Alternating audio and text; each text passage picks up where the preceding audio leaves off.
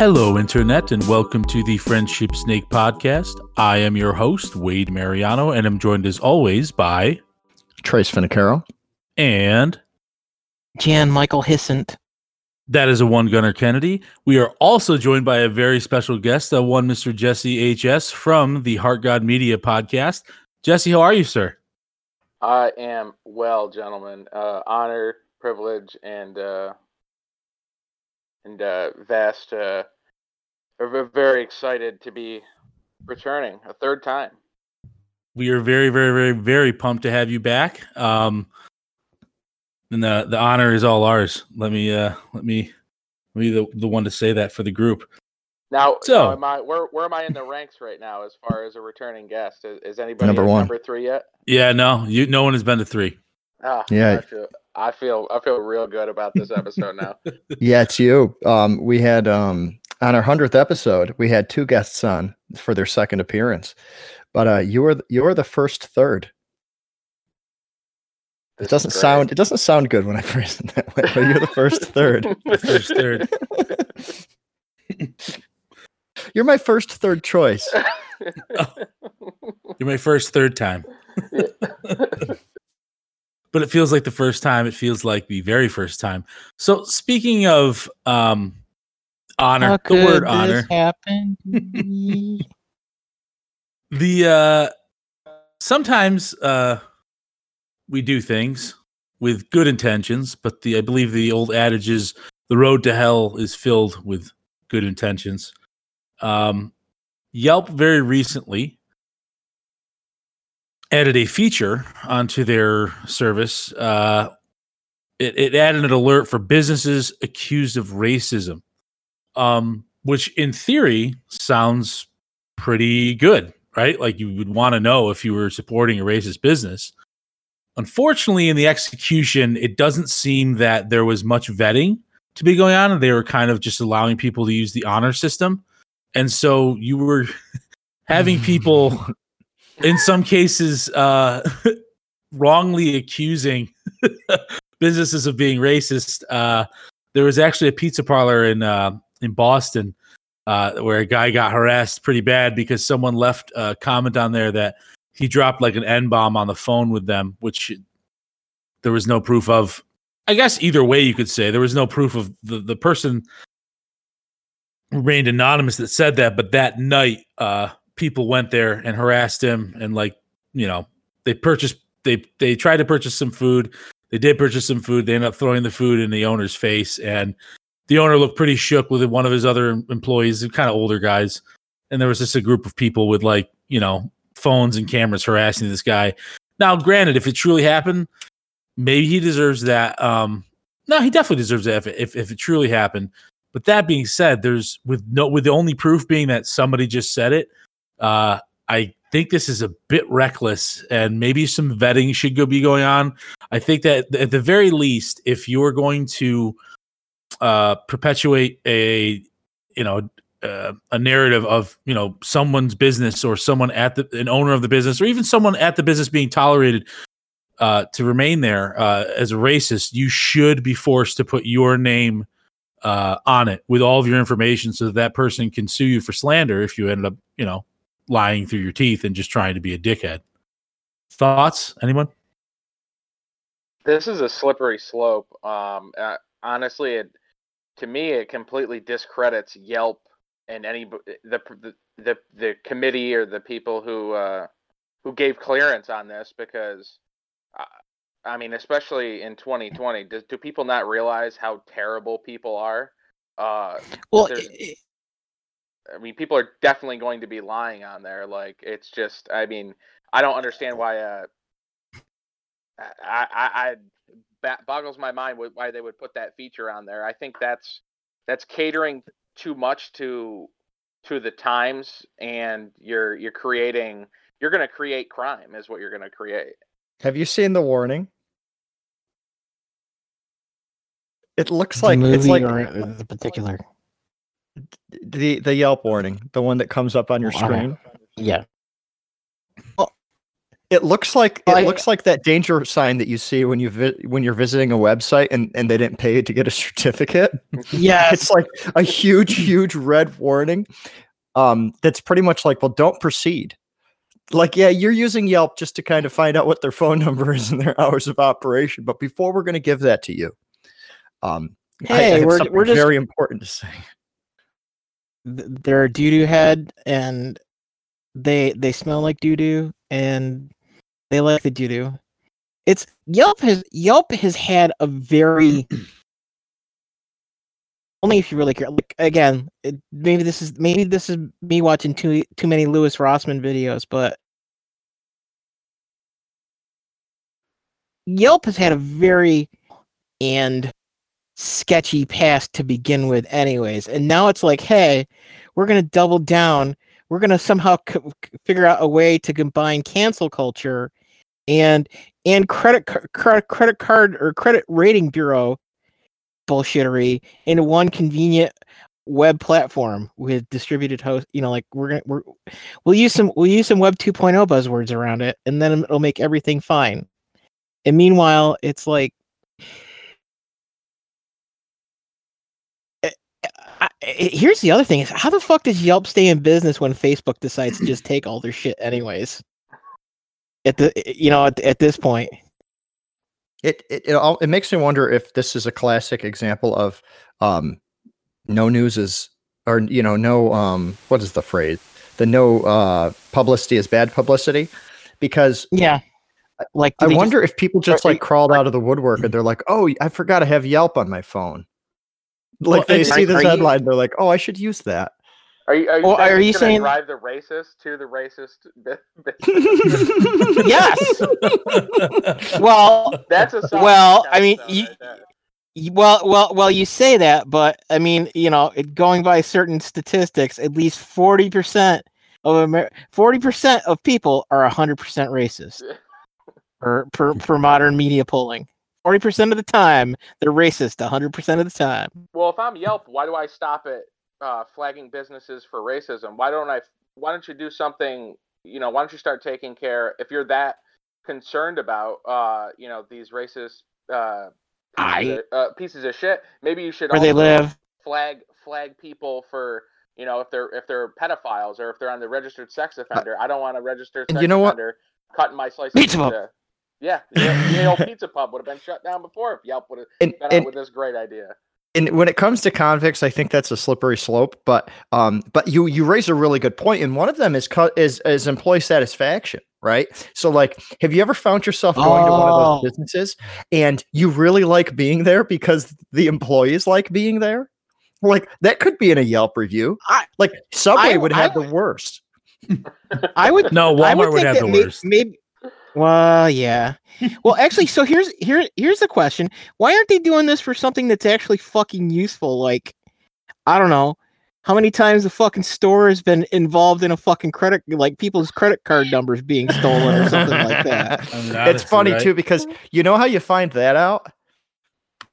You you make friends with someone that works at a bank, and you're like you talk to the customer service department, and you're like, "Hey, um, I know you're not supposed to tell me this, but where have all of the most recent transactions been um, that are just coincidentally happening before fraud?" And they'll be like, "Oh, it's that bar down the street." Like, yeah, we're pretty sure they got hacked. Like you just need to know someone from the bank. And That would- Speaking of, Yep. keep going. no, I didn't have anything else. I had Oh, nothing okay. else. Speaking of uh, getting hacked, uh, it seems they are now uh, hacking the puppers uh, with some with some VR training. Uh, Gunnar, you want to tell us a little bit about that?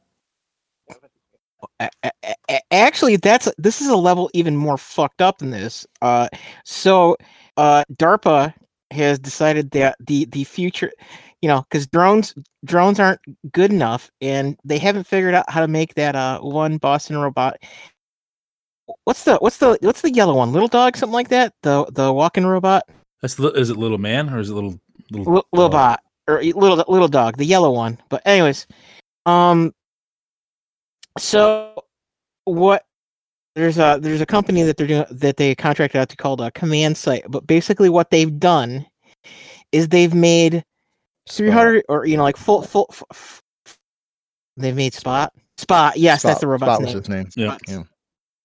Anyways uh so- these guys basically what they've done is that they've made a full field of view augmented reality display for uh military dogs so that you can effectively remote control them. Because they teach them to follow the pointer on the screen and the commands through the screen so the train the, the the handler can basically see through the cameras on the display for the dog and use it as literally an extension of himself. And it's like, you know, it's kind of like the whole hmm. we're not really ballsy enough to start like doing invasive neurosurgery on on dogs to build cyber dogs like in Fallout. But it's pretty fucking close. So, but it's VR for dogs, right? So, I, I- realize you can see out the dog's head, like out of his vision. But does the dog also have VR as well? Like, can you like show up? Like, is it augmented Yes, reality? Like, you could just show up in That- front of him and be yeah. like, "Come over here, doggy." Well, yes, actually, that's exactly what this is. Is that it, effectively they train them to follow a indicator on the screen telling them when what direction to go in, when to stop, what speed they want them to move at, that kind of thing, so that instead of actually having to be in hearing range of the handler and actually like actually hear his commands, they're getting that fed right through these v- these AR glasses. Oh, so the dog isn't really experiencing VR; it's the person that is. They can they they like are the dog. You know, I- should they sell it It's like should they sell like like dog porn? Like maybe Well, I somebody's mean, really I- into bestiality, but they want to experience it firsthand. And you're like, well, you can just look out the Uh, eyes of this dog while you're doing a dog. Uh, are, are, are- where would they Is it sell that? At a disturbing? That's where I first wh- go. Where would they sell that? At a place called the Pizza Pup? Oh gosh. God. Hit the Yelp button. Just fucking hit it now, Gunner. I uh I'm sorry. I'm sorry. to anyone. I'm sorry. I do not- We've been accused of bestiality on this podcast. and Hot- Yelp should warn people before they play us. Hot diaper dumpster fire. I guess I could see. I know maybe this sounds weird. Something is unsettling to me about this. It's not the VR training for the dog because it's kind of just that I feel like is kind of giving the dog kind of visual clues and maybe kind of what to expect. When you're you like have a pointer and stuff and you're feeding it kind of misinformation, I kind of feel like you're taking the dog's any type of decision making that the dog is making, which don't be wrong, I'm mm-hmm. not saying like a dog is intelligent as a human, but it does mm-hmm. have instincts and it does have abilities to make decisions.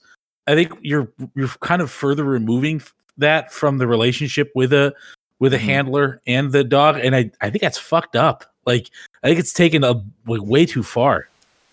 Well, I mean, uh, wait, and I, I guess really, really, what this what this leads into is that this is this is how you get to Cyberdog because they're you know like you have you have Spot, but you don't have a computer that can actually do all the stuff that Spot needs to do to be the crazy weapon system that it, it wants. So it's like you know, you, you you build a RoboCop dog eventually here, and they've mapped out the dog's effective neurological behavior better. by these things. A dog's almost better. I mean, it's got to sleep and stuff, but I mean, it's not if like they take the it's got part its of its own brain out internal that, that, oh, jeez. not if it takes got the part of own the brain out that needs it to make it sleep. it's Gunnar, got its own internal Why? energy source, and it, I mean, it's like what you do is you just like you just like steer the dog to places that you know it's going to be able to get free food. Well, and then, you know, and, and, then you just keep like mili- militarizing on with your with your robo dog. It's not even a robo dog though. It's like because dogs are pack animals, so they'll do as they're they're they really enjoy to be to do as they're told. well, and what what you do what you do is you just train it to like one person, then you make every person that it sees that you want it to be that one person. Couldn't we just work on expanding the dog's consciousness with like with with with technology and making it maybe easier for us to communicate with the dog and the dog to communicate with us? You're think such a well, Dory is it's- humanitarian. bogus, I guess. I No, love dogs, I- man. I love animals, but I really Wait. love dogs. Until you hear Wait, it think. but- Until you hear it think. And you realize that it wants to fuck you too. Yeah. Staring at that But- knee. Wait, wait, wait. You, you, you, you're only able to expand its consciousness by making a spot for all that stuff to go in by pulling the part out of its brain that makes it sleep. So, I mean, it- you know, it's Oh. a trade-off. Mm.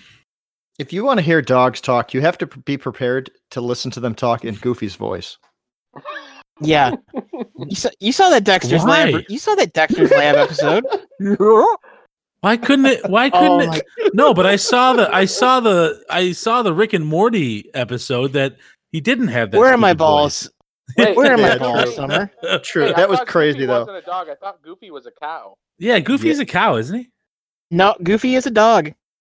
There's there's a It's lot actually- of conspiracies about the Disney Lots of characters. inconsistencies there with Disney, by the way. Uh, though, 'cause what Goofy's the name actually- Pluto?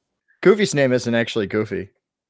Well, actually, actually, they're they're yeah, they're you know again, there's the bit much like how Smurfs managed to reproduce with only one female Smurf, is that uh Goofy and Pluto were in some like weird BDSM kink relationship, and Pluto was just pretending to be the non-talky dog. Yeah, Goofy's actual name is George Geef. George Key. GG for short. His original name was Dippy Dog. Goofy's a nickname. Get fucked up. Mm-hmm. But yeah, there is conspiracies that say he's a cow, and they're hilarious, but they're not true. They they were built. Well, you know what? You, you get why they say he's a cow, though, right? Like because you would assume he could not be a dog if Pluto Well, is a he's- dog. He's also drawn in the same style as the Disney. He's almost like his old character design is very reminiscent of the cows that Walt Disney would draw as well. Gotcha. Yeah, I mean, if You you, know, look like at a- the early years, you look at like the 1930s. The cats look like the dogs, look like the pigs, look like the ducks. They all look like the same fucking thing. They're all these like they have the like the exact same shapes, shape and size eyes.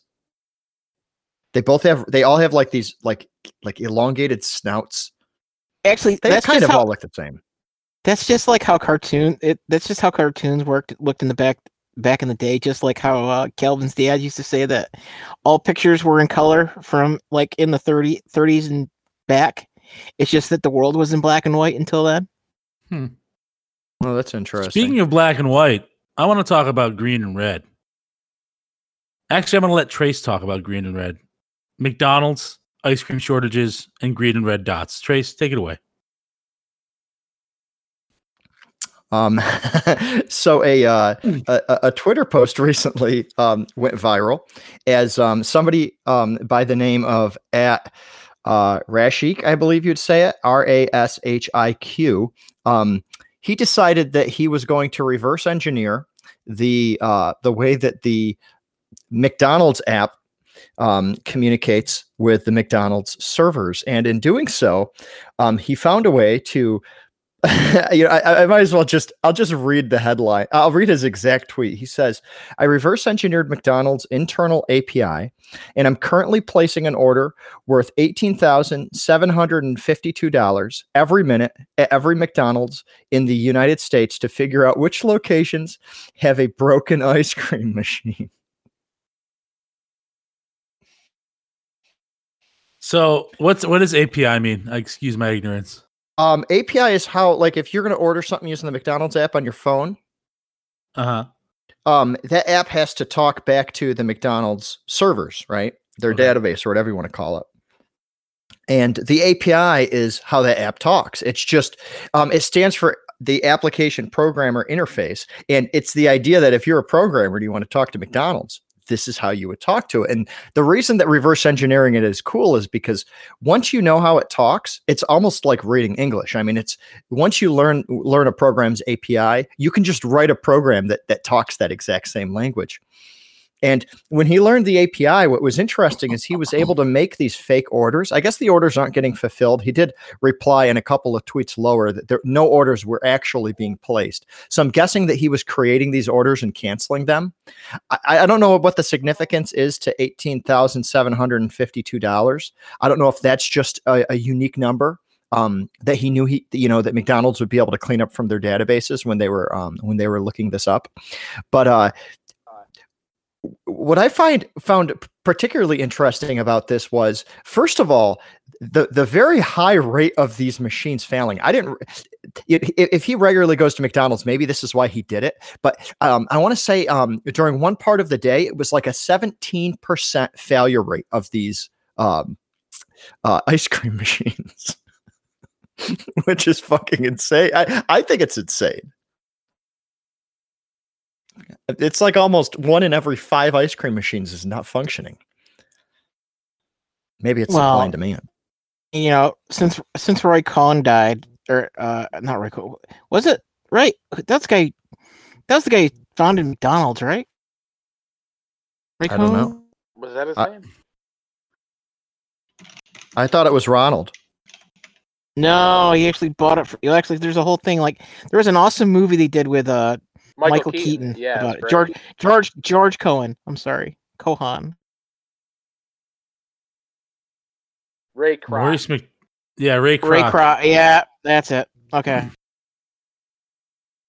Yeah, which the movie was good, but yeah, they didn't. uh And McDonald's, I'll, I'll say this: uh, I love McDonald's ice cream, and there's been several times where I've patronized a McDonald's, and the only thing I ever get at McDonald's is a hot fudge sundae, and I can't You tell the- you how many times I've peanuts? angered. Oh no, no, I, I I like peanuts. Don't don't get me wrong, but on those, the ice cream is just. It, maybe it's a, a weird nostalgia thing. Uh, uh, and I'm sure it is because everything uh, terrible in my life that I enjoy that other people are like, why do you enjoy that? Is uh, ba- basically rooted in nostalgia. But uh, yeah, they. I mean, multiple times. I think twice this summer I've driven through McDonald's and it's like a dollar nineteen for a hot fudge sundae. And guess what? Sorry, our ice cream machine's not down. And I also think that those machines take maintenance and the average McDonald's worker, and sorry if any McDonald's workers listening to this, um, they don't give a shit. Uh, Mhm. So if those machines need to be properly maintained, they're not going to be maintained by someone who works at McDonald's. Well, this is what I was wondering too. Go ahead, Gunner. Well, I was gonna say, well, well, you you do have you do have the wonderful future to look forward to, where they will be uh, all those workers will be replaced by uh, racist robots uh, that are tuned by tuned Oh my by the Yelp algorithm to be consistently racist at a small amount to all their customers versus horribly Well- racist to some and not racist to others. And Wade, I- hold your thought because I have to jump on this. Um, s- somebody on Twitter actually replied. They got the data. They actually extracted the data download from the McDonald's API, and they crunched it together with with the actual city populations and the the demographics of the populations. Oh, and boy. somebody named Mark Stosberg said that McDonald's are slightly over represented in white areas, while locations with broken ice cream machines skew black and low income. and he has a fucking chart that he prepared that proves that the machines are more neglected in certain areas than others. I mean, this is fucking crazy. So hopefully I didn't wipe that thought away. but I had to jump on that bandwagon. No, you didn't. I was just wondering, like, through this data, it, it's flawed because I'm sure there are McDonald's where, like, maybe they just cleaned the ice cream, ice cream machine Mm-hmm. and they were like, or like they just didn't feel like it. They just were like, fuck it, I'm not doing it. You know what I mean? So maybe it's Mhm. not total, not truly down, Mhm. but it's just down because like an employee was like, fuck this, I'm not doing it. One one hundred percent Well, is definitely the case. there there may be another issue. There may be an inverse proportion where more people order ice cream through the app than they ever did in person. Like it kind of tokenizes the inconvenience you're putting on the employees or something along those lines, and they're just more likely to do it. Maybe even the app favors ice cream, like it tries to upsell, and they're like, "Hey, are you sure you don't want dessert with this?" Well, I, I, I think I think you also have to acknowledge one thing here, which is that we're saying McDonald's. But McDonald's doesn't run those restaurants. They're all franchisees. And Yeah. The you know, it's like it's like how the Denny's in Oneida and Rome were kind of hell pits because the same guy owned and ran both of them. Like shit Yeah. would break all the time because he wouldn't put money into Significantly actually different experiences maintaining it. those sites. but but but yes, I mean it's, it's- you know location wise, I mean, like Oneida, Oneida, you were less likely to get stabbed. I mean, Right. not that you were likely, not But- that you were super likely point- to get stabbed in the wrong one. But to your point, Gunner, uh, yeah, I mean, it, like we're if somebody's going to extrapolate data from this, right? Especially when they're throwing demographics into the mix, what they're failing to acknowledge is the fact that it's not like it's not like um like corporate McDonald's is is handpicking the franchisees, right? It's it- it's more complex than that. The franchisee licensed the McDonald's name, and then they can kind of run, you know, to your point with with like a Denny's, they can decide to run that restaurant into the ground, or they can decide to make that the best experience that you'd ever have. And part of that is, you know, um, like to Jesse's point, training your fucking employees on doing routine maintenance on the fucking ice cream machine. Oh, I don't think it's is- anything to do with training. I think it's all motivation. Oh, 100% because those I mean, let, let's let's be real here. Let's not try to pad, you know, people's feelings in in the fast food industry in 2020. No one uh, we're, we live in an age where people eh, the truth's very much like like peanut butter. It's very hard to swallow without getting rinsed down with a bunch of other bullshit that you don't need. So McDonald's, most McDonald's employees, they're placeholder jobs. They're for teenage kids that need a little extra pocket money to get themselves through. Don't get me wrong, there are people that have made careers about that, but those are the same people that don't really care. And if they do care, honestly, most of the fellow employees look down upon them, be like, why does why does Shep give a shit whether or not the ice cream machine? Oh, they sells?" definitely do. I used to work at a McDonald's in high school. All the fucking there was always one try hard. It was like, Mhm. fuck Oh, you, yeah. bro. Fuck Yep. you. This place sucks. Stop being a try hard. um, so th- th- th- there's a um, there's a a a group from California. They call themselves We Are California. They decided to turn political on this, and they put a reply. They said they said McDonald's fix your ice cream machines, and also you better pay your fair share of property taxes in California. Vote yes on Proposition 15. Nice. Unite. So oh man, I love that topic. Speaking of California propositions, um, Mhm. some news came out uh, that I'm actually just going to intro a little bit and let Jesse take off on. Um, apparently, in California, they are uh, they they are make it is now. I think it's it's passed. Uh, it's law now that uh, as far as ride sharing goes, so like Lyft, Uber, um, things of that nature, they now have to treat their employees as full time employees or at least as employees, which a lot of I'm sure there's a lot of details that that kind of change the game and and and implement some some interesting kind of aspects. Uh, but Jesse, you you actually are you you do work for uh well I don't know if you work for Lyft or currently what what what's even considered you're a contractor through Lyft, but take us a little bit onto kind of what you're kind of experiencing now that's coming out of uh, your headquarters. So I am an actual employee of Lyft. I am not Okay. a 1099 independent contractor just because I work within their ride or their um, their rideshare system as uh, a warehouse in a in a warehouse distri- distribution center. So uh, that is for not even for their uh, their vehicle ride shares, but their bike and scooter ride shares. So I am already uh, an employee. I'm not a 1099 uh, independent contractor. But in the state of California, now yes, they are. I mean, and this is something. It's it's so uh, ironic that this, uh, you know, they weighed the state ruled against them, and uh, it it appears as if they're going to even levy possible fines against rideshare companies for misclassifying their employees, uh, because uh, and I don't know what the state's motivation is. Um, and I, and I say it's uh, appropriate that it happened this week because Andrew Yang, who is a uh, on the on Joe Biden's uh, political uh, or whatever you want to call his uh, his cabinet, um, he actually discussed on a wrestling podcast with Chris Jericho that he is going to seek um, that Vince McMahon and uh, like companies need to start classifying their employees or or their workers not as independent contractors but employees and it's a misclassification it violates countless rules um and i mean it pretty much you, you know with the ride shares in the state of California, this is, and, and I'm not sure if any other fellow states are going to follow suit. California being, you know, obviously the, the weather that it has, uh, bike and scooter, the bike and scooter markets are huge there because they're year round business. It's a year round business.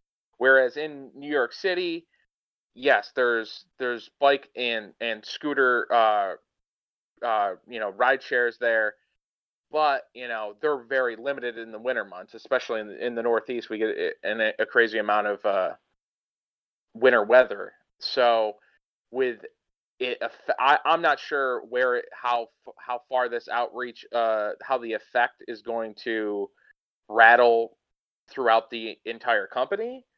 But I can only imagine. I imagine there will be some some shakeups for sure because now you're and and I I believe uh, Lyft's stance on it is that you know we want this to you know be people to have full time jobs and then be able to yeah. also be an independent contractor to get that extra money. And I think I think a lot of people who are Lyft drivers, like like I, like I said, I I am employed by Lyft, but I am not a Lyft. I am, am in no means a, a, a Lyft uh, driver but I, I would imagine, and from from the little bit of insight I have from those drivers, I do believe that they prefer um, to be uh, independent contractors, or at least that's the way it it seems. Now that could be different, uh, especially if you know Lyft is a very uh, uh, very generous company uh, all around. So maybe those people who are using it as you know supplemental extra income are excited to quit whatever job they're doing and come on you know as a full-time employee or or as an employee with with possible benefits and and, and an hourly salary and you know a steady hourly hourly salary as opposed to uh, being an independent contractor so it's going to be interesting to see what actually now I mean, so yeah, go ahead. To your to your point about you know doing the part time thing, they enjoy 1099. I mean, there's a lot of jobs that are part time that still don't 1099, right? Oh, for sure. Yeah. Like there a lot of the, the people who bag groceries or, or take back the carts or something like that at a grocery store, they aren't 1099. They aren't contracted employees because their job has has has a lot of uh, liabilities that make more sense for them to actually be onboarded as an employee. Um, you know, one of them is workers' compensation. You know, if you're um, lifting stuff or you know you can slip and, and fall or something like that, um, it makes it makes more sense to for the employer to pay. Um, the uh, the workers' compensation insurance, um, so that way, if, if something happens, um, you know they're covered until they can return to work. I, I believe that works differently for contracted employees. And aren't there a lot of employee benefits that you just don't get as a result of that? And to, to me, it seems like, yeah, maybe it's it's more um, it's more affordable by the employers. But I mean, we are stopping and calling them employers, right? We're calling them employers, but then we can't stop and call them employees. What's your opinion, Jesse? I mean, and, and maybe you're not allowed to speak on this. maybe it's a conflict of interest for me to even ask you. But what's your opinion on it? I mean, do you think that do you think that that ride sharing should be a 1099 thing, or do you think that they really are employees of the company that they're that they're representing? I I think it's like you know, uh, to your point, I guess giving my opinion may be a, a conflict of interest, but I, I, guess to, to say something that's uh, at least c- covering covering me and not giving me a, a, a sold solid uh, one way or the other. I, I I mean, if the state of California weighs that as the judgment that they need to be classified as employees, I would only imagine that the rest of the states where ride shares are available would eventually follow suit. Mm-hmm. But I mean, that's all. That's the whole thing. It's you would have to poll the drivers and see what the drivers would what what their opinion would be because on the surface, yes, everyone would like benefits.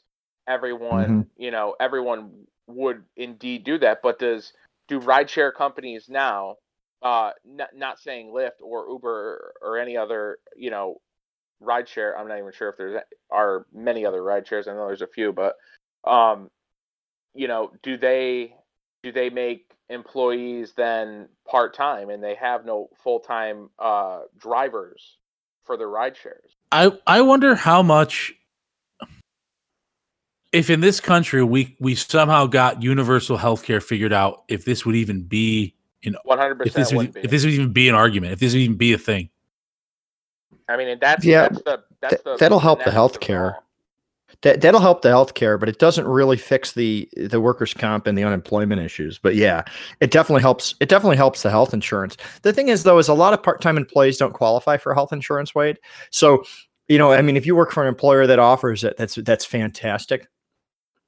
But a lot of the times that you have to work like a minimum of 30 hours a week to, to qualify. And if you're underneath, you know, whatever the threshold is set by the company, then then your um your full-time quote unquote full-time benefits, and it's usually usually stuff like like healthcare are included in those, um get get get taken away. Um I, I don't know. I, I I don't have an opinion on it because I, I don't do the job, but it is it, it is uh, like if you think about like how many part-time jobs there are out there to to treat somebody as a contractor is a bit weird, right? Because I, I would think I would think of a of a contractor as being more like like somebody who's like doing a DBA and they're going to go out and they're going to do like a one time service for someone, right? Or maybe a couple of times a year. Or That's like a think about. contractor on like a construction site. Something sure like. Yeah. sure yeah maybe that too yeah when a company hires another company and and because on a contract site um you know you you might not keep somebody on that that does drywall or you might not keep somebody on that does roofing or you might not keep somebody on that does electrician uh you know e- e- electrical work um for 40 hours a week but you're perfectly happy 1099ing that out and w- it, it- it's an odd one to me. The other thing about 1099ing is is I think it works out well when when there is some type of sales incentive, right? So it's like, you know what, Wade, we're going to treat you as a 1099 employee. Um, but you know what? What you make is what you make, and and you're you know you're the master of your own domain. If you if you hustle, you'll make more money, and if you don't hustle, you'll make less money. Um, but you're a contracted employee, so we don't really have to pay you a salary. Um, instead, we're going to pay you a very, very small amount of money, and then then the, the majority of what you get is going to be, um, you know, percentage of uh, of your sales. So there's to me like there's times when it seems like 1099 makes sense because it it kind of um, it, it de-incentivizes people sitting on their butt and doing nothing. But um, like this is this is like these are purely electronic services. How could Lyft i- i- and Uber how how could they possibly like accuse somebody of sitting around on their ass and just collecting money from them right they know exactly where they are at any given time like it yeah, I seems just like I wonder. Go ahead. no i do I just I I, think- also wonder if like can can these ride shares survive this if this does go nationally? that's probably they- a concern too yeah I think I think the main negative for this from uh my opinion personally, not speaking on behalf of any company, um, I think the biggest negative that is gonna greatly impact this decision is the flexibility. I think the main reason most people go into Yeah. being drivers for ride shares is to be able to work their own schedule. If you Mhm. are an hourly employee, you're going to have a schedule now.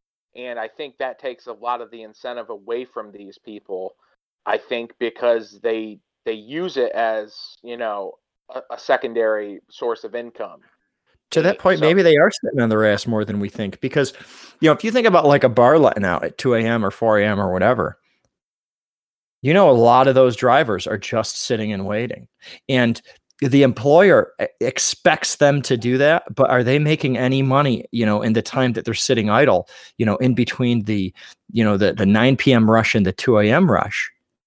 Yeah, you know, Um, they're pro- they're probably doing Grubhub or DoorDash or something like that as well. Right. Yeah, yeah. Well, Or and Uber now they got Uber Eats. Uber Yeah, they're trying to They're trying to get me to. They give me three thirty dollars free. They want me to fucking use them. kind of kind of defeats. It's it's kind of rough when like a lot of the choices are thirty minutes away at least. Yeah. I'm gonna guess the Pines isn't on Grubhub. yeah, probably not. You know what's crazy though? Canastota Least racist diner in Canastota. Oh gosh. Canastota. Canastota is getting a uh, a little old Canastota, New York, is getting a um, Mexican restaurant. They Well, they they moved it- into the what? You go Oh, ahead. I'm sorry. I'm not gonna. Uh, I, I don't want to. I was. I wasn't trying to talk over you. I just. It. It. It. It, it can only be better than El Canelo's at the end. Yeah. Is it? do- please don't tell me it's up in Route Five. it's actually it's it's it's the it's where the toast was. The toast has moved to Cazenovia, and it's been redecorated as a Mexican restaurant. Actually, um, uh, the uh, the owner was out front. We we were walking yesterday. The owner was out front, and he was doing a uh, a live stream to Mexico. He must be his his family. He was streaming um, what the Canastota streets look like, and uh, yeah, they're it, the inside's all finished, and on the window it says uh, "We take Grubhub." It says it right No on the window. shit. So I'm like, about fucking time a restaurant moves in and is like, yes, please send us your electronic transactions. So, uh, question. After all is said and done, will it still be making donuts more consistently than Dunn's? It Dun- Dunn's is done though, right? Dunn's is completely over, right? I think it's probably is. I think they they didn't commit to being done completely, but I'm pretty sure they're done. Duns is oh, probably Oh, now, done. now, now I feel now I feel bad because I, I wasn't actually uh, like, I they were being that- it was like the the normal flakiness. I didn't really think about. Oh yeah, COVID probably like fucked them forever. Yeah. Speaking about potentially being fucked forever, um, You make it Charlie like a bad thing. yeah, the Charlie Brown uh uh Halloween special. Uh, the Great Pumpkin Pat uh, the Great Pumpkin Charlie Brown special, I believe it's called. I could be fucking wrong. I don't know. Uh Well, it's no, no longer available on uh, on on regular television. Trace, can you can you elaborate a little more on this story? Yeah, so um man, I love this topic. I love it so much that I'm going to be very careful as how much of my opinion I share right off the bat because I want it to unfold. I want this to unfold like um I don't know, like like Shrek would say. It's like it's like an onion. There's layers. Um so um the um it, it it's a what is it? It's a great pumpkin i don't i don't even know the name of it i'm gonna fuck up the name but anyways everyone knows it as the uh the peanuts the charlie brown um uh, uh thanksgiving It's the Great Pumpkin Charlie Brown. there you go. There you go. You got it. You go. um it's been it's been on air for a very very long time. Um it started off um on cbs in 1966 Holy this- shit! it's been in circulation for a while. And our generation which is the generation right now that seems to be um, upset about um, about recent events um, our generation watched it predominantly on abc Yes, absolutely. Yeah, yeah. and historically it would um, it would be played on abc um, close to and around thanksgiving um, it would be quote unquote free i'm going to wrap quotes around that um, because i think it's going to be important later on in this conversation. And um, and what happened was this is the first year that it's not going to be on broadcast television in the united states. Um, instead uh, apple they have their Apple TV Plus service, which we've talked about many times on this podcast. Um, they said that they want it, so they're taking it, and it will be an Apple TV Plus exclusive. So I'm going to leave it at that, and then we can unfold this as it goes. So this drives my point home. Uh, guys, we did a we did a, a whole crossover dual double post uh, about physical media. Yeah. This drives my point home. All these all every single person that says, "Oh no, getting rid of my DVDs, don't need them anymore, not buying Sucker. Suckers! Guess what, assholes? I have it's the fucking Great Pumpkin Charlie Brown, and guess what? I don't fucking need to give the the Bezos estate or or the not Bezos, fucking whatever Steve Jobs estate. They're not getting any money from me. You want to know why? Because I fucking physically own it. I can bring it. I can bring it right to For Amazon right now, and we can watch it. And For this now. this is. I, what do you mean for now? I'm just gonna. I'm gonna have it forever. Well, you gotta. Well, you actually, you got. You gotta forward. This. See, this is unfortunately. There's. This is where society will degrade into the into into the feeders, the eaters, as it were, and then the independent dynamic librarians who are running their own fucking Plex servers with the fifth or sixth transfer of their their DVD rip. Because, I mean, like. Apple gobbling this up aside, I mean, it's you know, H AT and T did it with um Sesame Street. Um, all of you know, like when Disney bought the Fox back catalog, basically every single Fox movie went out of print, and there's no indication that they have any fucking plan on bringing that shit back. You know, everybody everybody wants to own a fucking stream. You know, everybody wants to get you on the hook for doing the rental stuff. Like, you know, you say that it's like I have this huge, you know, like we have this huge fucking DVD collection at the house right now, but I actually haven't checked all of them because that's the other problem is the fucking disc rots too. You gotta you gotta be on top of shit to keep it keep it in keep That- it in circulation. So, So, s- sorry, I'm gonna cut you off real quick. So, so you talking about having the DVDs, and then Gunner saying there's going to be dead or rot. This actually reminds me of a really good point that my boss made um, when we were going over our backup strategy um, at work. And the backup strategy is getting all of the computers, uh, the, all the computer systems, and and archiving them somewhere, so that if if the building were to burn to the ground and there was just ashes left, we could bring it all back. And part of the data retention plan was to say, you know, the company could recover from a, um, you know, a, a catastrophe, um, but also they would like to be able to recover data in the event of an audit. And in the event of an audit, you had to save, you know, let's say it's seven years worth of data or 15 years worth of data, right? And um, so we're going over the backup strategy and we're pulling out stuff that's seven years old. And there's actually no like like tech company that like that was in the immediate area that actually had the equipment to get the data off of these tapes.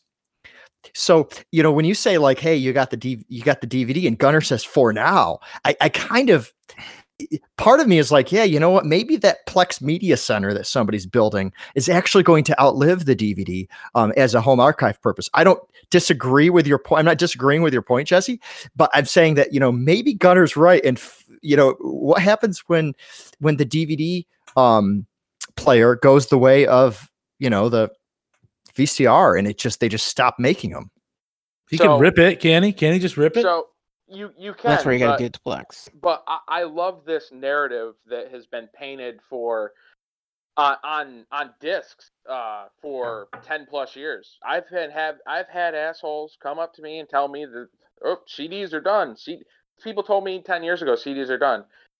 I, I just bought three new CDs the last week, new releases. Mhm. I still buy them, and Mhm. th- that's the thing. There, it's it's physical media will not go back into prominence where it's super popular, except for vinyl. Vinyl made its resurgence and it, and uh, th- the Deftones just sold like I think they sold like six thousand hard copies in five days of their new record just on vinyl. Mhm. Which is, I mean, it sounds, Actu- doesn't doesn't sound like a lot, but that's actually impressive for for just It is, but it's- sales. It's also during an era where the most So- popular action figure is a Funko Pop that you can't actually morph into any actionable form. It's just decorative. right. so Right. for people to go out and Well, buy that- these, it's like, well, yeah, they're but they- a- aren't they just getting that to hang it on the wall? Are they actually playing it? Are they actually No, putting it in I- a record it's- player? One hundred percent. It's 50-50. There are people that buy it just to say they buy it and post it on Instagram just so they oh I got the new record. I know I know people who collect records who don't even own a record player. But Mhm. Yeah. for the sick fucks like me that have records from the 70s and the 80s and have all their CDs like perfect example like these like I, I found uh, Ferris Bueller's Day Off it was the first DVD I ever bought 2001 I bought this DVD it was the first uh, first of like three DVDs I bought ever and it's a widescreen version, and uh, it's it's I, I put it in the other day. I haven't watched that disc in 15 years because I I, I own like two different co- I own a, a Blu-ray copy of it too. So the last 10 years I've only watched the Blu-ray. But I grabbed the disc and I was looking at it the other day, and I was just like, oh, I'm gonna pop this in and watch it. Just I, I already had it out. I, I didn't care about watching a high def version of Ferris Bueller's Day Off from 1986. It wasn't gonna kill me, and it played great. And I haven't touched that DVD in 15 years, and and it's as long and that's the thing with like, oh, well, how much longer are they gonna actually make DVD players and CD players? You can still buy a CD player. Is it a little harder to find? Yeah, you can't go Well, to Family I- Dollar and get the I- fifteen dollar nah, so- anymore, So so this is where it gets interesting. So I, I, I've bought a lot of I, I buy a lot of computers, right? I usually buy them on the higher end, and the computers themselves don't actually have the drives anymore. no, So Well, they don't. so you not only can't play them on a computer, um, but you also can't create them anymore on a computer. Um, to that point, um, it is so rare now to play a movie on a computer that Windows decided that they were going to bring the price of, of Windows down and charge people an extra couple of dollars if they wanted to play DVDs because they didn't want to pay the royalties to uh, to to be able to license the the, the DVD technology inside the operating Ah. system. So now computers aren't how people consume DVDs. So that's a very small uh, kind of a like a like a corner case, but it is computers are where people generally go when they want to rip or clone them. So the trend is definitely moving away, but it's it's it's moving away at a rate where where I think it's it's almost like foreign. It's like talking about a zip drive or a floppy drive when you actually do need to interact with your computer in one of these um, physical mediums. But let's say you're right, Jesse. Let's say that that that we're all idiots and we should have bought it back when it was in the bargain bin for five bucks. Um, and we didn't because it was always on the air. And we should have owned a copy and we didn't. And that physical media is here to stay. Let's say that's true. There's still a lot of people that never went out and bought it. And those people are upset. and they and they have the ability to buy the you can right now Ooh, that's interesting. It's all uh it is uh not available right now on Amazon, but I bet you it is available.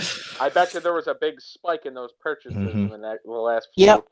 So you can buy. Oh, see, I- I'm seeing the price tops right now. So thirty bucks Hmm. for not even the Blu-ray, the Hmm. DVD you can buy for thirty to thirty-five bucks on remastered deluxe of "It's the Great Pumpkin" Charlie Brown. Now, how, but I, I want, how do you guys feel about the outrage? Because that's to me, that's the part that I think. I, I'm not saying that your points aren't correct, Jesse. I, I, I think that, but I think that, uh, like in a lot of ways, people haven't prepared for this, right? So No, The people that are- the people right now that are all upset about this, they're like, okay, well, I didn't prepare for this. This is a tradition that I've had, and um, and and I really wasn't prepared to not have it this year. And they're like, you know, they're they're almost like territorial, like like how dare you, Apple? How dare you try to get me to buy your service? Like, Well, does anyone like? How do you guys feel about that? About that opinion, or maybe Well- whether that's true? Garner, you go Well, first, and I- I'll weigh in.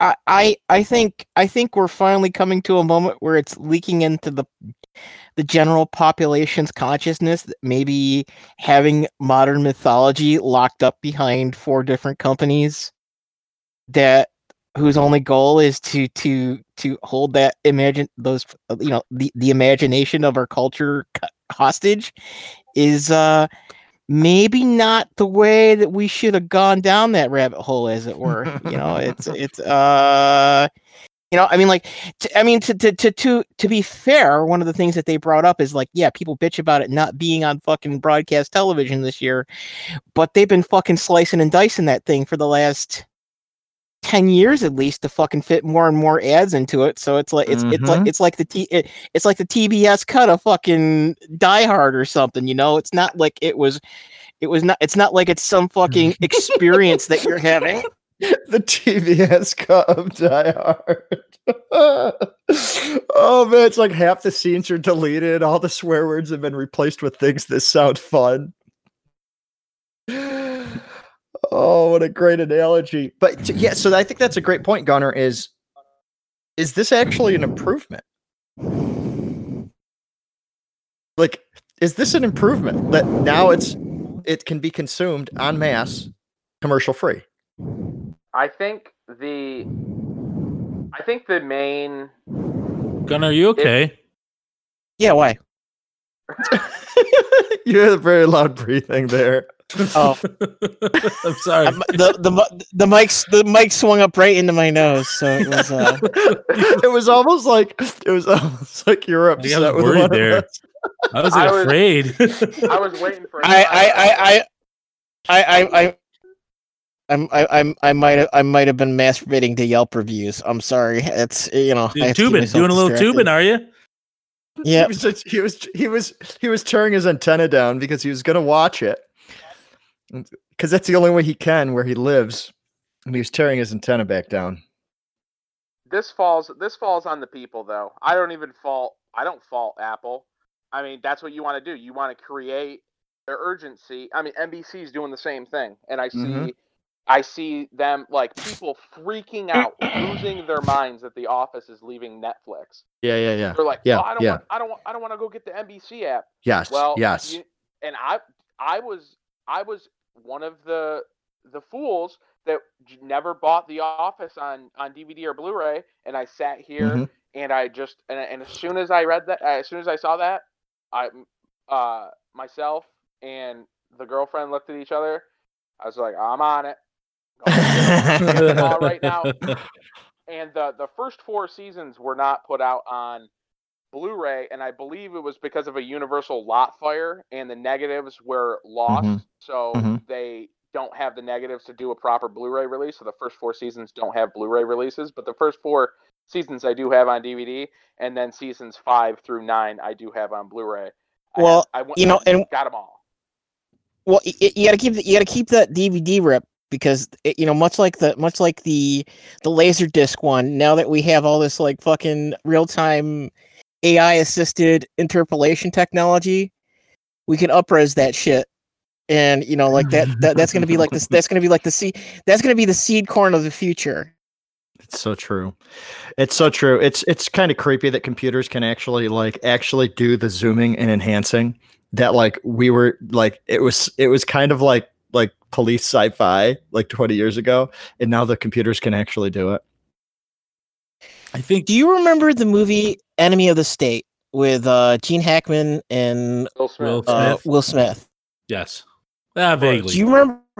Well, th- okay, because there was a whole lot of bullshit in that, and one of them was that they figured out there's like this The one license scene, and it's like how Will Smith gets involved.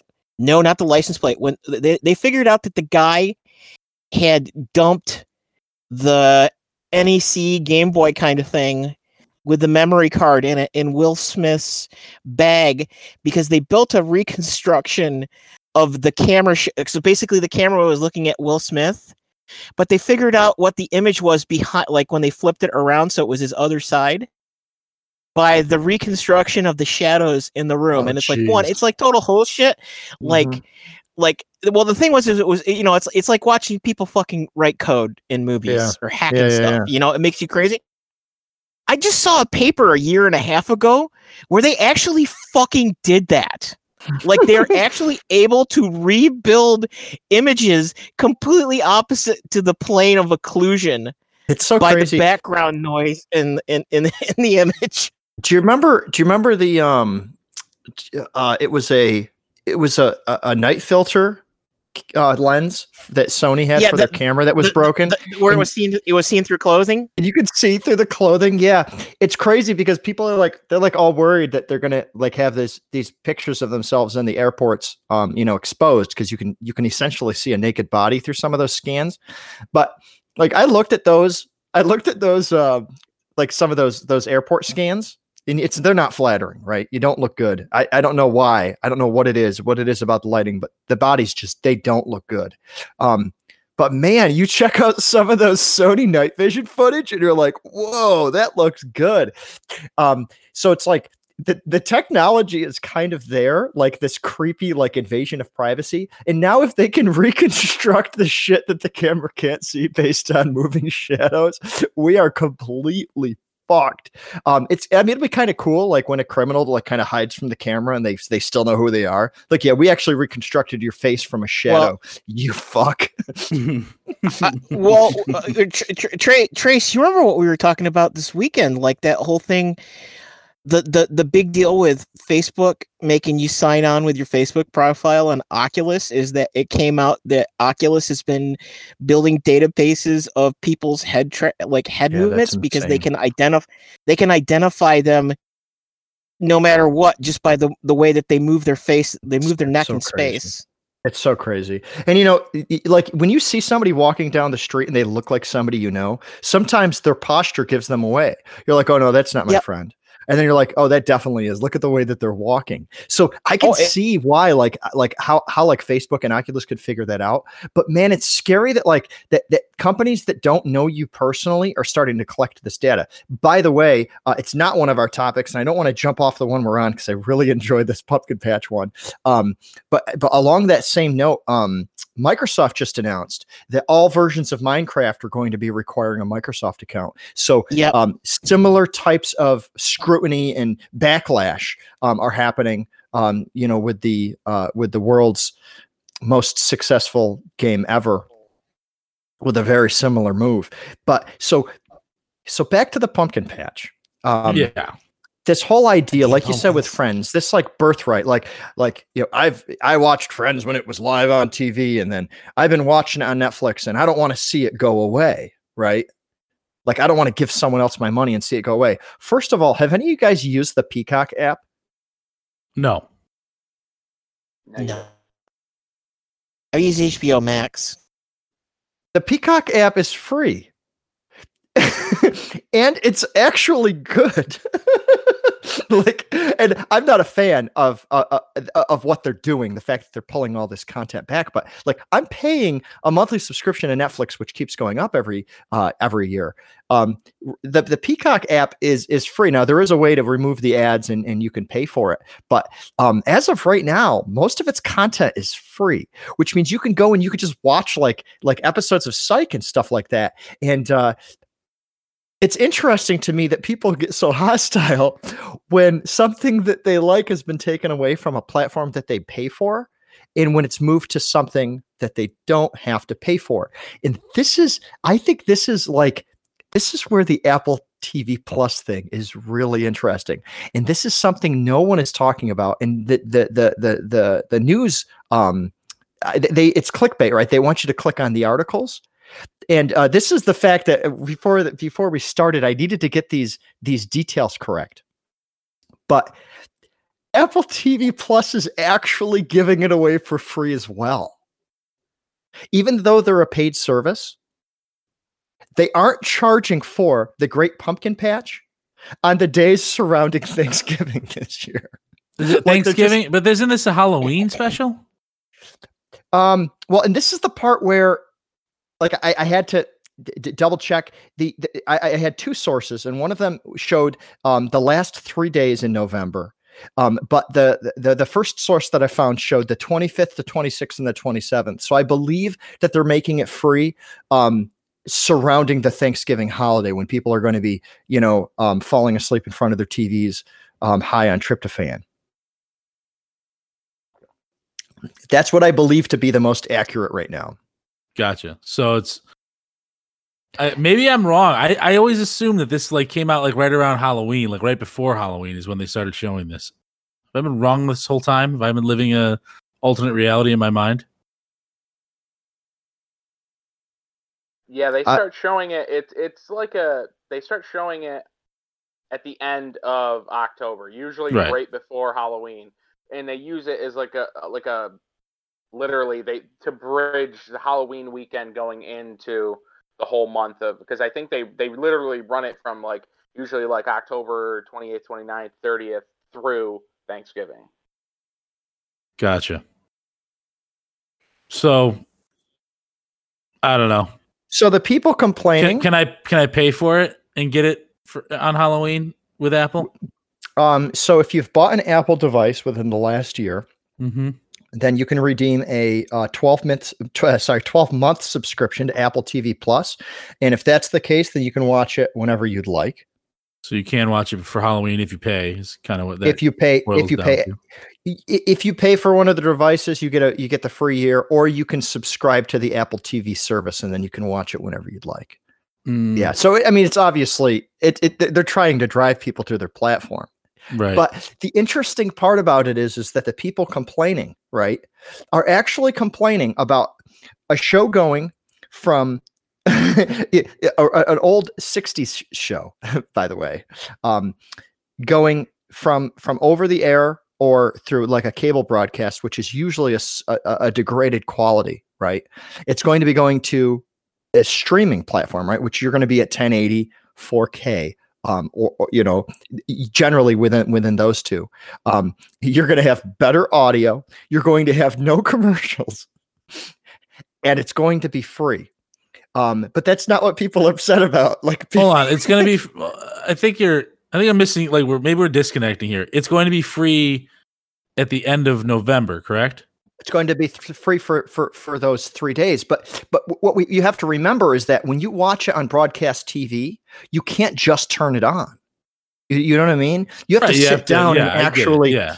Yeah, and then you're you're bombarded with commercials, like Gunnar said. Um, in his excellent analogy, um, the Die Hard on on um, uh, uh, or whatever, it, it's so chopped up and it's so interrupted with commercials that it's almost not even consumable at this point. So um, you're right. I mean, there is it is a fixed amount of time that you can watch it, but you can sit down and decide to watch it and actually watch it. And the other part that no one is talking about right now is I don't really think people get that excited about this movie. Like, I, Uh, So I would agree with you. I think mostly this is for like the nostalgic, the, the nostalgic people that are nostalgic about it. People that remember when they were ki- they were kids, kind of watching it. Who knows if kids now would even find it interesting, right? Maybe it's just gotten too old. my kids don't. Um, My kids don't really find the Peanuts stuff interesting. It's a little bit too slow moving for what they're used to these days. Sure, and maybe that's the case, but I- I mean, I guess I understand kind of both sides. I get it, you know. Hey, okay, what I'm not, what I don't like is, oh, if you bought an Apple device, I don't fucking like Apple, so I don't want to have that. That I don't even want to be a discussion. Okay, I will hopefully never, ever, ever own an Apple fucking device in my house. I don't like the company. I haven't liked the company, um, and I don't like the policies, which is that's just my personal opinion, right? I know a plenty of people including people on this podcast that use Apple products and enjoy Apple products, and more power to you. Um, so, but I, but when I, well, if you just, I don't buy fucking Apple devices, so that doesn't really apply to me. And the other thing, I think that some people like the experience. Some people, you know, it, it's it's a nostalgic thing, and I don't, I don't know if they should get shit on because they they enjoyed that experience. That was kind of a consistent thing for them to do, you know, right before Halloween. The oh, they're giving it, they're giving it away free for three days at the end of November is horseshit. If they were really a benevolent company and gave a fuck, it would be free the two days before Halloween and maybe like two or three days after Halloween. A- and that probably would be true if Apple TV Plus was actually a service that was worth the money, Mm-hmm. because then people would buy it regardless of the show. Um, and and that's where I think some of the naysayers are actually they're actually correct in principle because it, th- this is a, a, desperation attempt to Apple to grab at something right before people are ready to consume it, um, in hopes that it will drive people to their platform. Um, so in that case, you know, I, I, I guess I would have to agree. But at the same token, this is how licensing works, right? I mean, the very nature of licensing is, you know, CBS has it in 66. ABC decides to rip it away. And then in 2020, uh, the most fucked up year in in in a long time, um, Apple decides that they're going to take it. And it, the, the purpose of licensing content, right, is to be able to profit off of that content, right? You you you you have the intellectual property and you sell it. You you, you sell limited rights to it. Um, and of course, you know, Jesse's going to say, fuck limited rights, just go buy the DVD and use it forever. True. Although the DVD manufacturer actually has to pay licensing to be able to play that disc, which is crazy. Um, I don't think those patents have expired yet either. Um, Gunner might know more about that. But even th- there's licensing even in the disc that you're playing, right? So I, I don't know if whether people's opinion is fuck Apple and they don't want to go to their platform. I get that, right? They don't want to enable Apple at this grab, at this cash grab. I guess I understand that. But this is the very nature of licensing, you know, and I mean that's why I think like The Office and Friends are are are. How like, do you feel about video game example. licensing? How do you feel about like? I'm sorry. How do you feel about video game streaming? Great question. Um, when you say video game streaming, are you talking about um when like like the Stadia type stuff? No, like when you like on Twitch, you know, you have Uh-huh. streamers that that's how they make their living. They stream video game play. What are Mhm. your thoughts on that? Should they pay the developers extra money to license the game to play on their stream? That's that's really what that's doing is that's kind of stopping and taking a look at the um the DMCA fair use clause, right? Mhm. And is what they're doing does it fall under fair use or or not? And fair use is generally reserved for small amounts of content, um, educational purposes, comedy, and things where um, it just doesn't make sense to pay licensing. Streaming is an interesting one because a lot of these streamers start off with no money in their pocket, but then before you know it, their sole success is based on somebody else's intellectual property. I don't know. Well, well, and that sole success is actually a relatively fucking microscopic portion of the people trying to do it, but because this gets into the concept of what they call a transformative work, right? Like, Yeah. Yeah, and you're right. I shouldn't say I shouldn't say sole success. I, I take that back because it's it's largely their personalities that end up being the content and not so much the game. So I actually take that back. I don't actually feel that way about the streamers. I mean, you know, would would Pu- would would PewDiePie be PewDiePie if he was not PewDiePie? You know, and casually racist as per Yelp reviews. um, I I don't know. I I, I- I don't I, I I, don't asked, know. I posed that question because you are someone that obviously knows a lot about licensing and things like that and that nature. Um, Google Stadia had a developer, and I we're going to jump right back on Halloween. Actually, I'm going to check the time, but um, we're still going to jump back on Halloween. But uh, a developer came out on Twitter very recently and said that he feels that the streamers should be paying Google um, or any any developer for streaming their their game, and pretty much. Well, Mhm. go ahead, Gunnar. well, I was gonna say because you, you know you know the flip side of that, which is that that is actually one of the primary uh quote unquote use cases that Stadia is trying to pitch itself, i.e. they are going through and making these deals quote unquote with game publishers to Mhm. license you know basically they're they're attempting to legitimize a rent a, a, a, a- a revenue model so they can Mhm. rent seek in the middle of it Yeah. Right. They're they're they're Mm-hmm. using lawsuit as a leverage. They're saying, "Hey, we can get you more money because because we're going to extract it from the the the content creators." they wish they wish to be the empl- they wish to be the employee in the work for hire scheme of corporate rent seeking Yeah. Back to Halloween because that's those guys are fucking creeps. Every fucking tech company, it seems, every major Yeah, one well, is a actually- fucking well, actually- creep. well every every every they're a creep but that guy especially because it's like literally it's been a fucking it's been a fucking nonstop form of hey you know this is my re- you know you may say this is a resume but this actually looks like a blacklist of like like, you know it's like these these your all your resume lists all your resume listings are actually like red flags why we shouldn't hire you So um do you it, it- I, I don't know about your state, how New York is going. so I, on the licensing thing, Has I- I- Halloween been canceled yet, Trace? Oh, you want to go back? Okay. uh um the, Keep the, going. no, the um the governor the governor said said you can go knock on your neighbor's doors. He didn't tell people not to, so that's cool. Um, it is not canceled in New York. Yeah, yeah, especially because with Yeah. Emperor Cuomo, you think he would have canceled it, but he didn't. Um, I think it's because he wants to be reelected. Um, so with the licensing thing, I, I I've come across some interesting like use cases where licensing is just like an oddball. Um, one of them is um, so uh, a lot of a lot of my volunteer time goes towards uh, music software, as as you guys all know, um, and the listeners probably know as well.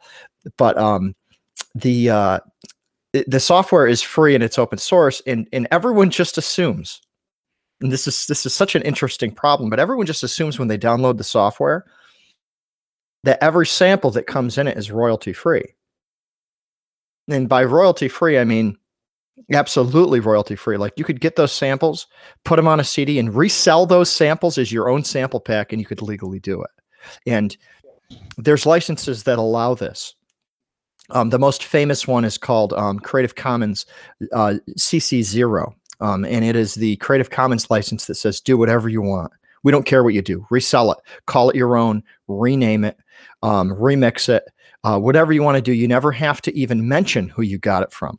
And this is important when when it comes to creative content because if if you don't know the license that you're taking it under, then someone can always come after you. So in the case of video game footage, right? There's actually an end user license agreement somewhere there that says what you can and can't do with that video game and you agree to that. Nobody reads it, but you agree to it. So like for example, if you and I were going to have a, a Super Smash Brothers competition and we were going to to uh, to have it in a stadium, we might be taken down if we didn't actually have permission from Nintendo before starting that competition. Um, Which you probably wouldn't get. right or or you know we would we would try to get a contact and then we would give them royalties from, of the revenue from the seats that we sell right? And then they'd be happy to do it because it would be like we'd be licensing their content. But maybe we have to do it underneath their their guidelines right? Maybe there needs to be nintendo banners somewhere or or maybe even it's the opposite side and they don't want nintendo to be anywhere. They don't want to be affiliated with the event you know, if all of a sudden an orgy breaks out and it's in the middle of this, they probably don't want to be represented by that orgy. Maybe they do, but they probably don't. So, um, so when people download and install this this music creation software, they just kind of assume they're like, yeah, you know what, I I can do whatever I want with these samples. And somebody asked, like it's just a few years ago, and they're like, where did these come from? Where did all of these like these sounds come from? And nobody could answer it. And uh, some guy in Europe found an old sample CD, like one you would go and like buy from like like like a store and you could get like all these cool sound effects and sounds and drums and all that stuff. And he put it in his computer and he played it side by side with this this free music software and they were the exact same sounds. And I'm like, okay, well, a couple of things could have happened here. Maybe the company that that that made that CD actually found them on the internet from our project and we're selling them and the guy goes this CD's from 1993 and I'm like holy fuck okay. So this was before this was really before the modern day of sharing stuff on the internet. So I I got a hold of the original author of, of this of this free software and I said to him and I said when you when you originally wrote the software, did you just steal all the samples off of a commercial CD? And he said, probably.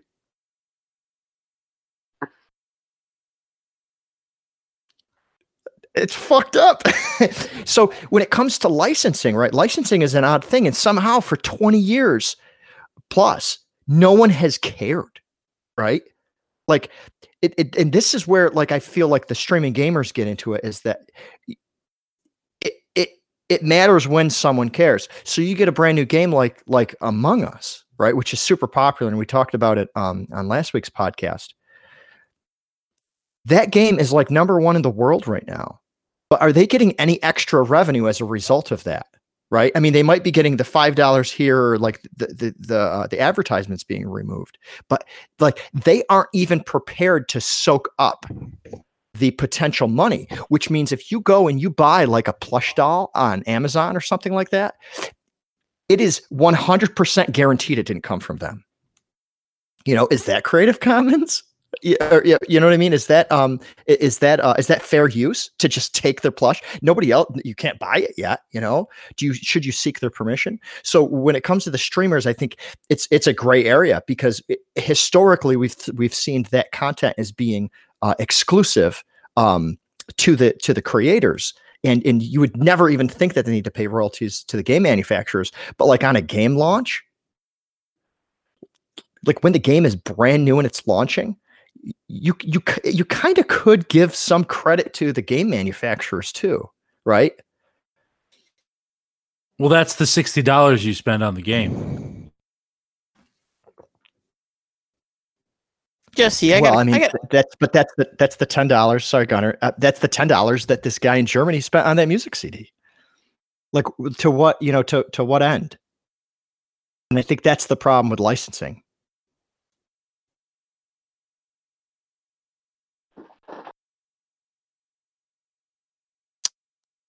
so this get you know kind of like so Jesse. Maybe maybe this is a question. Maybe this is a question for you because you. So you know we, we you know I I- think you and I both kind of fall on the same divide of the the the the the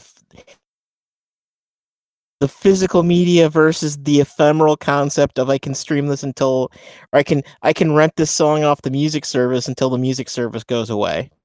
You know, Right. like the the the the, the trade the trade off the trade off for that that the convenience is not really a trade off; it's a sucker's bet. Um. So, you know, like we're talking, you know, we're talking about streaming and stuff like that, but like, is would you would you would you think streaming is something along the lines of you like starting up your own internet radio station, playing music, playing music, playing music that you own, crossed it? Or is it something different Right. because that's you know like does it, does this get into the idea of like music is you know like you, you playing music is effectively a fixed thing you know it's not you know like you're just and and, and like you know it does does this even does it even really you know like does it even really matter? Because like a game is effectively an interactive thing. It's not a fixed state. Like you may have a story in it but you're actually like you know it's it's a dynamically generated thing versus this concept of Right, i have like- this i have i have this film or i have this i have the song that's done you know like it's like it's like like- licensing the artwork created from your brush. It's like, well, that's partly my artwork because I invented the brush. Like, where do you draw the line? Well, that's Do the you have a license agreement with a brush? Well, because you know, and actually, this get this gets into an interesting idea. Uh, I, I don't, I don't necessarily, if you know, like we talk about, like I made the comment about the DVD player, but what happens when they fucking get their fingers in the players so that you buy a DVD player and they can, you know, like because we're already at the point where they can just fucking turn off playback methods on these devices. What if they don't give you the way the like? What if they remove the decoder from your devices? you know your your new player or whatever so that you can't play the DVD player on it. So you have the media but you have nothing, you know, like even back to that like thing with Trace talking about how they couldn't find a fucking tape drive to actually restore anything. Do they ever? Because we're, we're- do No, go ahead, sorry. Do they ever care that much though? I feel like the the amount of people, Well- the amount of people that like do buy physical media and that's how they mainly consume it. Those people still stream. So I I don't know if I don't know if they care that much to take the playback or, or to try to you know uh, quote unquote get their their fingers inside the players. Uh, do they care that much? I do they- I I think that I think that they're going to start rent seeking more like that. Yeah. So, at what point? At what point? Like, if you had to ballpark it, when do you think in the next twenty years, thirty years? Like, like they have I I I say I say that you're going to actually see you're going to see an instance of it within the next 5.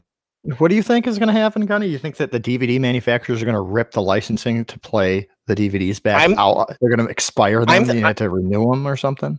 I, I, I, I'm no, I'm thinking like Blu-ray even, but I'm thinking that effectively you're going to have to do the Microsoft login kind of thing on your players to actually have them, you know, because we're already at the point where like you know you have these digital certification, you know, like the the the thing is is the analog analog media is there and it's kind of like polaroid film where in theory like you still might be making stuff but if these companies keep buying the shit up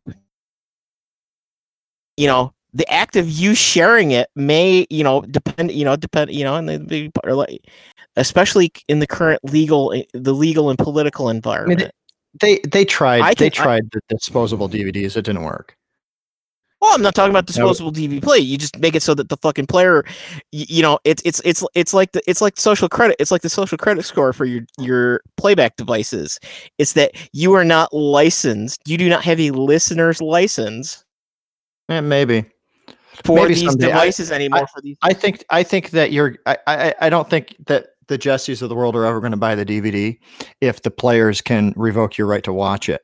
Uh, and I know that they, they technically exist now. Like you, there's regional stuff which I, I find to be bullshit.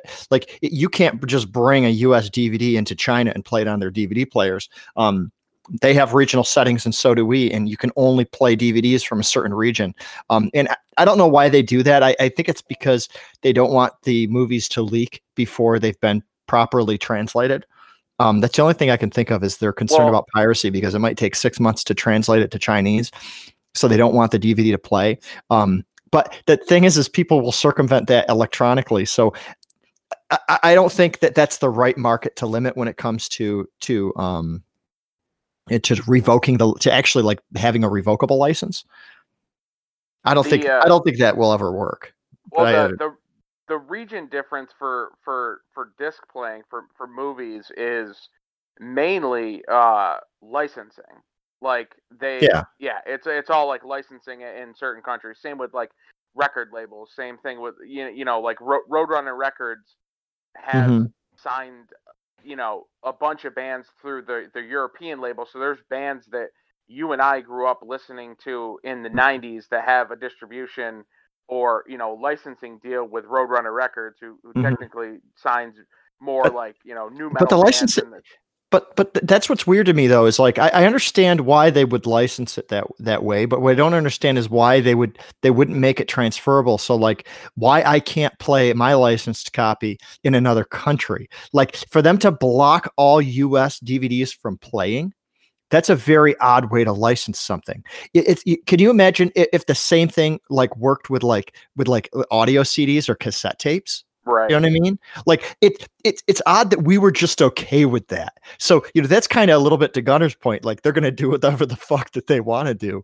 Um, um, so maybe that's that's like evidence that that they're gonna do whatever they want to do. But um, I, I think that if if the device itself, like it, and, maybe he's right because a lot of video games are going this direction where you actually have to download them or you you have to like have some type of like online presence in order to play the game.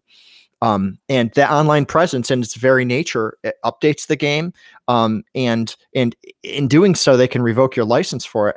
There was a pretty big um, blunder that amazon got into. Um, there was a christmas special called prep and landing and uh, um, it's a it was a pretty popular show in, on um on like TBS or something like that. And um and it would come on during the during the holiday season um on broadcast TV and when it did Amazon would stop selling the digital copy during those during like that month and people got so pissed off. But the big mistake that they made was is they accidentally deactivated the copies that people had already paid for during those months. So they actually couldn't play the content that they had already bought.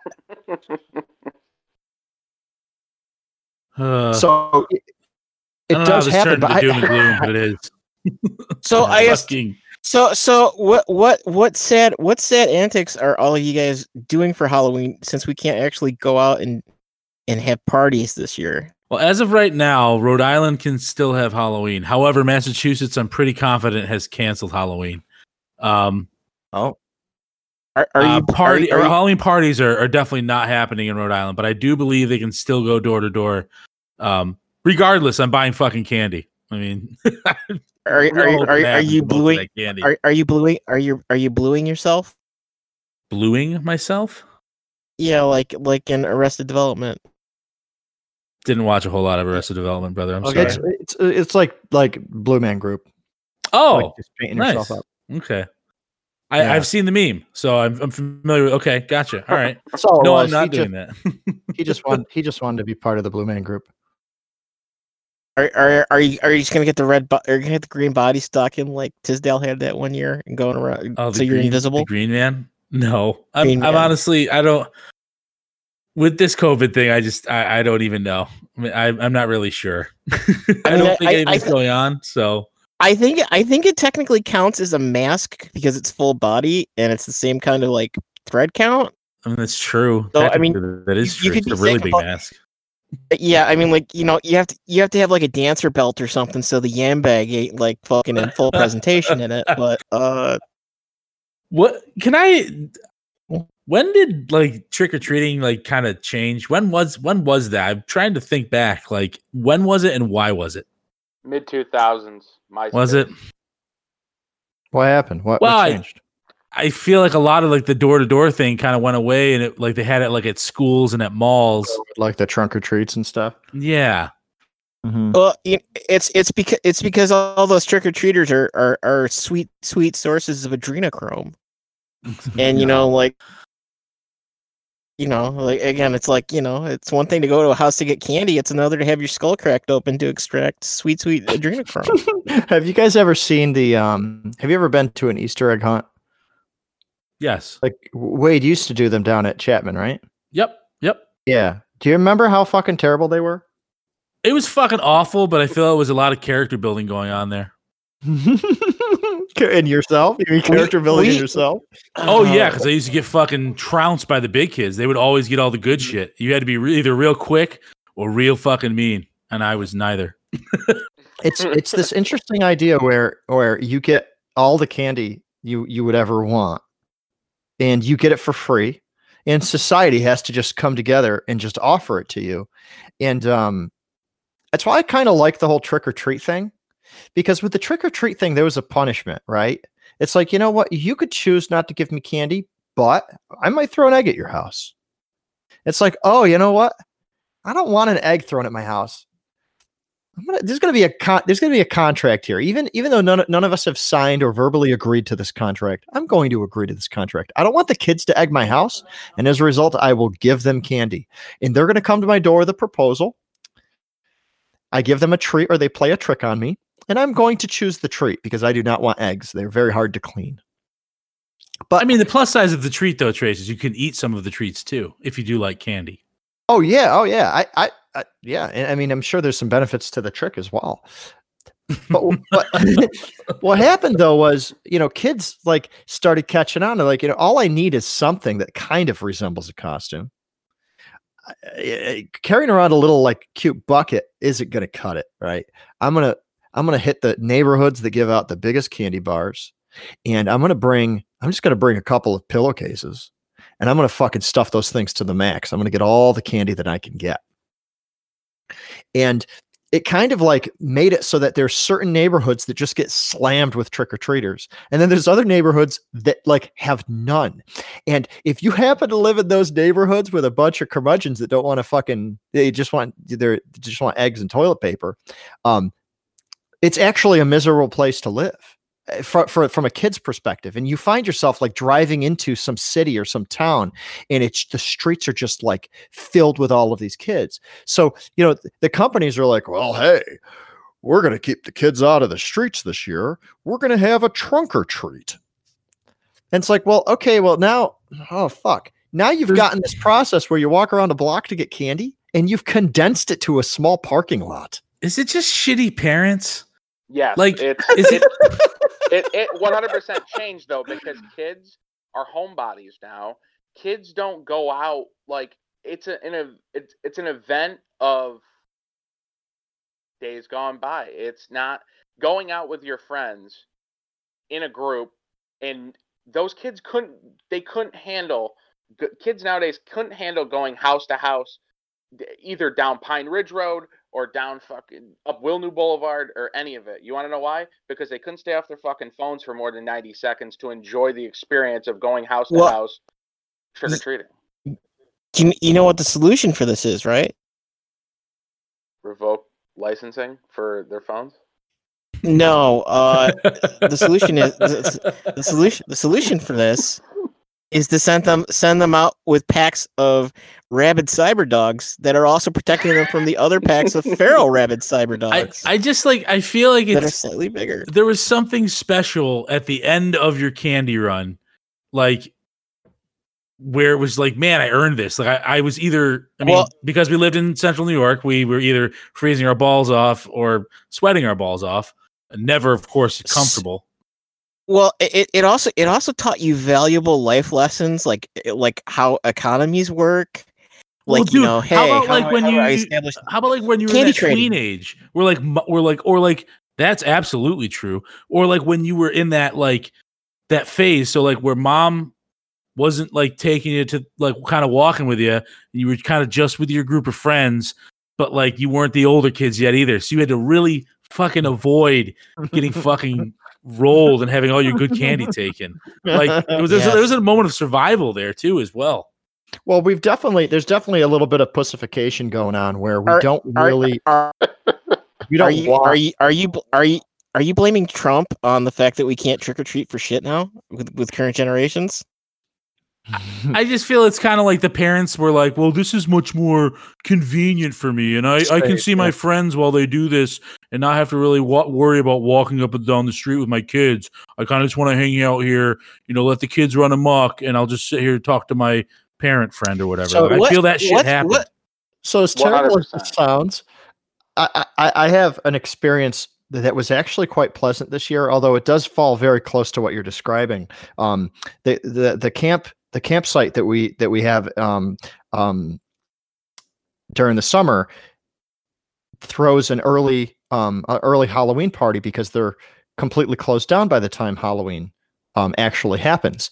So um, for like like one of the last weekends that the campground is open, there's first of all it's done during the day which there's some pros and cons to having trick or treating in the daytime um, but w- what they do is they just put an orange pumpkin somewhere on your on your campsite if you're going to be handing out candy and if you're not going to be handing out candy you don't put out a, a pumpkin you don't put out the pumpkin because you don't have the whole like lights are on lights are off rule because it's in the middle of the day What What does it mean if there's a sock on your pumpkin? it means that i was there and i was lonely Can't do trick or treating at days. I mean, it's diff. That's totally. I think that's different, Trace. I think that's actually really nice. Like that they have a kind of a, a celebration there. That's totally it's cool. fairly it's fairly condensed. What's interesting is first of all, you're you're right. The parents are fucking lazy. They uh, all the parents follow their kids around or, or drive them actually on on golf carts. So instead of just walking around the campgrounds, which is not that large, I think like if you were to walk to every single campsite and back, it's probably like like a mile and a half, right? It's it's not it's not that far. I mean, it's it's probably bigger to cover a couple of blocks in your neighborhood than it is to walk around these campgrounds. It's pretty condensed. Um, but yeah, the uh, the parents are all on golf carts, right? But one thing that I thought was pretty cool about this is is that the campsites, some of them hand out beer and jello shots to the adults as you're going from campsite. and that's fucking and that's badass and that should and that right there they did that in kingston too on halloween cool, Really? one of the cool dude when i lived in kingston how I, the area that i lived in all the like everyone was out in the street they got so into it and i was like it was very refreshing because well before then it had, it had just been kind of no kids at the house like maybe one or two kids at the house in canastota but dude kingston dude people are just hanging "Hey, you want a beer like give the kids the Mhm. candy but here you want some beer Yeah. and it was it was really awesome man and it just if I handed if I handed out beers with candy at my house, I would have the cops here very quickly. Like it's just not perceived as an okay thing to do in society right now. And it's kind of odd. Like it's it's it's illegal for that parent to crack open that beer and walk to the next house. which is yeah which is so like, like, when you say like when did Halloween like get ruined? Maybe it was the same year that it became it be, that they started enforcing stuff like like that. You know, there's this certain amount of um of responsibility that's no longer assumed as a, uh, of us as as individuals. And and we need to pass it off to somebody else like the like the local companies. And they can just hand out candy in their trunks in a in a small um, surveilled parking lot. So that the risk of your child you know getting a razor blade is is greatly reduced. It just hurts my heart to know that like it's like nighttime your super bowl is here like the it's it's dark and the fucking you know the fucker that gives out the shitty good and plenties he's about to get the fucking the egg leaving my hand like the fucking guns of Navarone right into his fucking front window. Oh my gosh. Oh, good and Or there's not like a younger version of me sprinting away from like 15, 16 year old kids looking to beat the shit out of me and steal my fucking good candy. I, I remember I remember sitting around like a month or two before Halloween talking with friends and it's like, how long do the eggs have to sit in the garage for them to be really stinky? oh man. Good times. Speaking of good times, I'm pretty sure we're way over. Yeah, we're just a couple minutes over. No, we're not. I'm gonna guess we are 40 minutes now. Yeah, 40 Yeah. minutes over. Yeah. On the nose. It is 139 and 56 seconds, Wade. Well, Impeccable. as I hate to do it, I must perform the ritual and kill the show. Jesse, man, thank you so much for coming on, brother. We, I, uh, I'm, I'm glad that you uh, guys invited me back, and I'm glad that I broke all your new format rules. you will be you will be the you will be our first fourth, I suspect, as well. Um, I'm ready. Actually, it would be fun to get you and ET on the same one as well. That'd be a good time. Yeah, we might have to do that. That's how I'm spending my Halloween weekend anyway. I'm going down there to see him and uh, him and the wifey and bring Very my, uh, nice. yeah, so very That's fun. awesome. Tell him tell him we all said hey. Of course, of course. Um, Make sure make sure to bring Charlie Brown with you. yeah. oh, 100 percent. Jesse, do you want to give uh give some plugs for the uh for your podcast and your your Twitter or maybe I don't know if you're on Twitter or not, but like your Instagram handle, all that good stuff. Yeah, so you can find the Heart Guide Media podcast, which covers horror films, genre films, and music. You can find us at Heart Guide Media on Twitter and Instagram. You can find us streaming, uh, you know, host site Anchor, um, i you know iTunes, Apple, whatever, Spotify, Google Podcasts, and uh, yeah, we're doing a Legacy Week this week for Halloween three, Season of the Witch. Today is the thirty eighth anniversary of that film, and we're doing three episodes spanning over the next week, celebrating that film.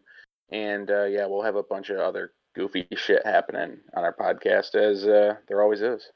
That is awesome. Well, Is with that that, Goofy the cow or Goofy the dog? the cow. yeah, the cow, dude. Yeah. Can't be the dog. with that, uh thank you everybody for giving us a listen. Absolutely head over to uh Jesse HS's uh podcast, Heart Guide Media.